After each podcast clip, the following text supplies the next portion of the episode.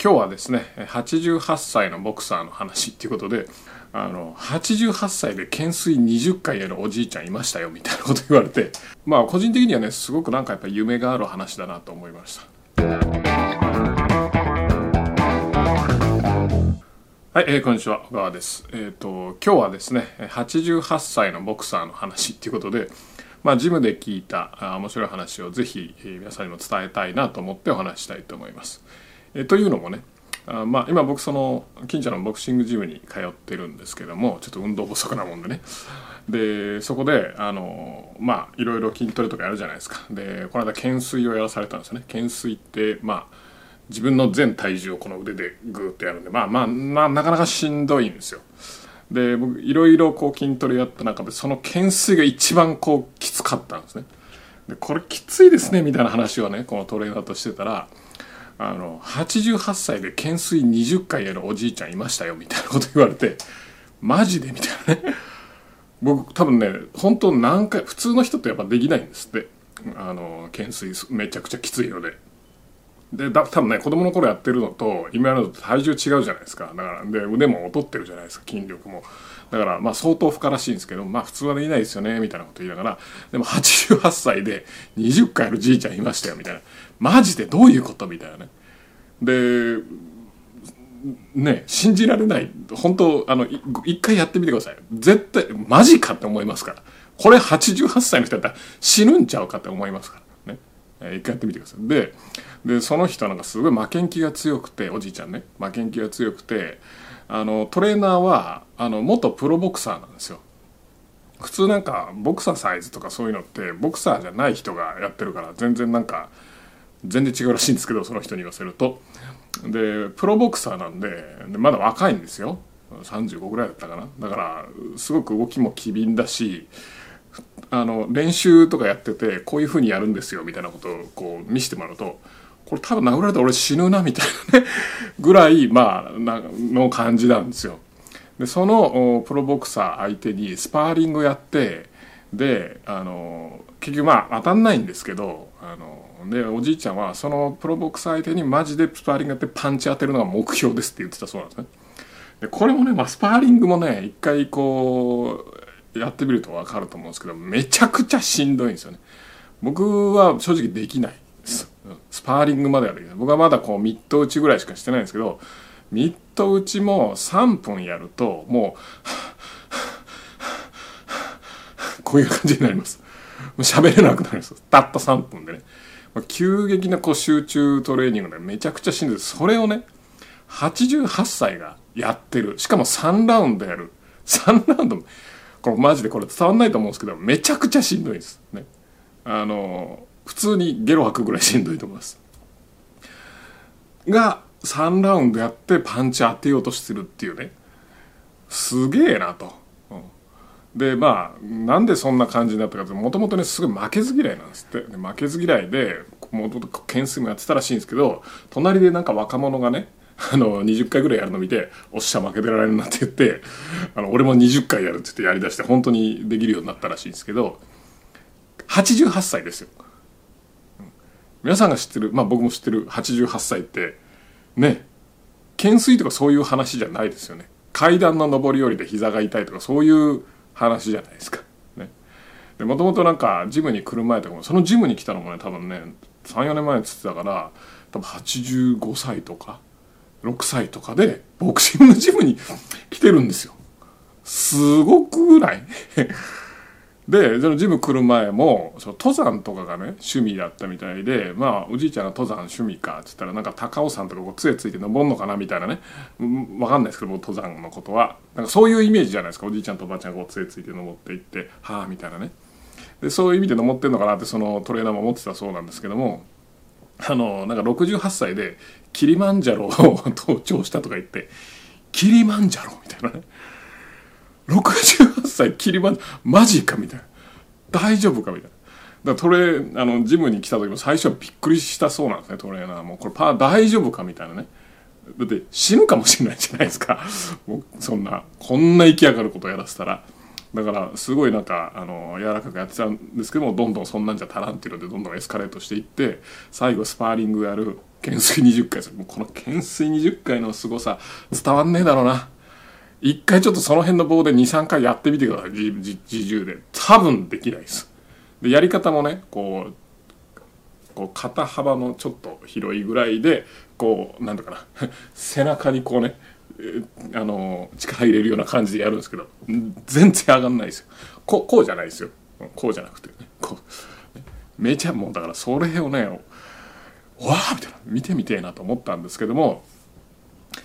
まあ残念ながらまあそのおじいちゃんがもう最近やっぱ去年ぐらいかなあ亡くなったそうなんですね。うん。でまあ大養生してこんな風にあに生きれたらいいなってそのトレーナーあの人も言ってたんですけども最後はねあのすごくまあ面白いって言ったら失礼だけどそうなんだと思うのは最後どどういう風に亡くなったかっていうとなんかねトレーニング中にプチッとか言って亡くなったのかなと思ったらそうじゃなくて88歳でお医者さんにがんだって診断されたそうなんですね。で医者はもうがんだけど88歳だからもう関係ないからみたいなことを言ったらしいです。なんかもうねあの年齢もいってるから進行も遅いしあのもう寿命だかどうだかも分かんないから関係ないと気にしなくていいですって言ってたらしいんですけどもめちゃくちゃショック受けたらしいんですよね。でめちゃくちゃショック受けて精神的に弱っちゃってでも誰とも会いたくないみたいな感じで閉じこもっちゃってでそのまま亡くなっちゃったそうなんですよね。だからなんかすごいなんか不思議なね亡くなり方というかあのまあもしかしたらまあその彼と話してたトレーナーの彼と話してたのはもしかしたらやっぱ弱ってる自分とかそういう負けん気の強いおじいちゃんだったからそういうなんか弱ってる自分とか見せたくなかったのかなとかね。でやっぱ最後はこう精神面とかメンタル面とかいうのがすごくやっぱ健康にもねだって明らかに健康じゃないですか。懸垂20回してスパーリングを3ラウンドやる、ね。うん、運動不足の人スパーリング1ラウンド絶対できないですよ。本当に。1分でも あのはあ ってなります、ね、だからまあ最後は精神面でねあのかというのとやっぱ精神的そのメンタル面の影響っていうのはやっぱすごく大きいんだなっていうのを改めて、えー、思ったんですけどもまあこれ聞いてねあの皆さんどう思いますかっていう話ですね。あの多分すげえなっていうふうにあの思うと思うんですけどあのまあ個人的にはねすごくなんかやっぱ夢がある話だなと思いました。あのまあ僕今40代なんですけども4050ってまあ若造なんだなとね、うん、だってその人の半分ぐらいですじゃないですか。ね。なのにその88歳までそのフルフルでこう健康的に生きるっていうことができるのかっていうとすごくあの夢があるなと思いまして僕個人的にはね。でそのトレーナーもやっぱそのおじいちゃん見てからあの4050でやっぱトレーニングしてると、まあ、年なんできついっすわみたいなこと言う人は多いんですってで4050で年なんでっていう人見るともうやっぱ腹立つようになってきたんですね 88歳でねそんなことやってるおじいちゃんがいると。ね、でそれで思い出したのが昔僕アメリカでそのマーケティングのカンファレンスとかよく行ってたんですけどもそこ行ってた時にやっぱおじいちゃんとかおばあちゃんとかちょいちょい来るんですよね。うんおばあちゃんですよ本当に白髪の。ね。おなんかあのまだやってんねやみたいなね。でまだこれから新しいマーケティングの施策をね取り入れてこう自分のビジネスにやろうとしてるこのおばあちゃんすげえなみたいなね、うん、っていうふうにまあ思ったのを思い出したりもしたんですけども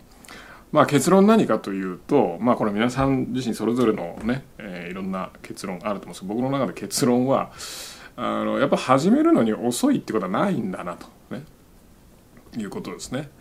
で、今ってやっぱりこう変革の時代じゃないですか。この時代っつってもこの数ヶ月だと思うんですけど、あの、やっぱ社会変革がものすごく起きてる時期ですよね。だから、新しいことをどんどんどんどんチャレンジしていかなきゃいけない時だと思うんですね。あのそうじゃないとこの変化に取り残されるっていうかあの不利になってねえー、ダメになっていっちゃうと思うのでやっぱ新しいことにチャレンジしていって新しいその社会変わった社会に適応するようなまあ事業なり、えーね、ビジネスモデルなりやり方なり仕事のやり方とかねやっていかなきゃいけないなっていうところなのでまあこの話聞くとやっぱりね何か新しいことを始める時ってその現状を維持したいっていう気持ちが強いですから人間心理がね。だからできるだけこうなんか変な言い訳とか なんかこう理由をつけてあまり新しいことに取り組まない人多いと思うんですけどもあのまあ